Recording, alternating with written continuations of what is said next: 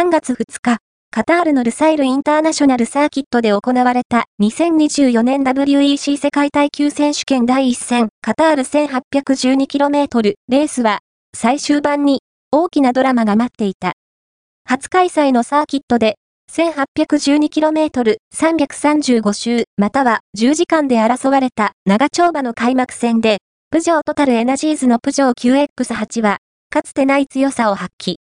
スタート直後に94号車は接触からスピンを喫したもののミケル・イエンセン、ニコ・ミューラー、ジャン・エリック・ベルニュ組の93号車は序盤に一時トップを奪い、その後もレースの大部分で2番手を走行した。終盤、ベルニュがステアリングを握った93号車は2番手のまま、ハーツチーム JOTA の12号車ポルシェ963と、ポルシェペンスキーモータースポーツの5号車ポルシェを背後に抑え込み、QX8 にとって過去最上くらい、かつ2023年モンツァ戦以来となる表彰台獲得が見えていた。レースは334周目に入り、このままトップの6号車ポルシェに続いて2位でフィニッシュするかに見えたベルニューが突然スローダウン。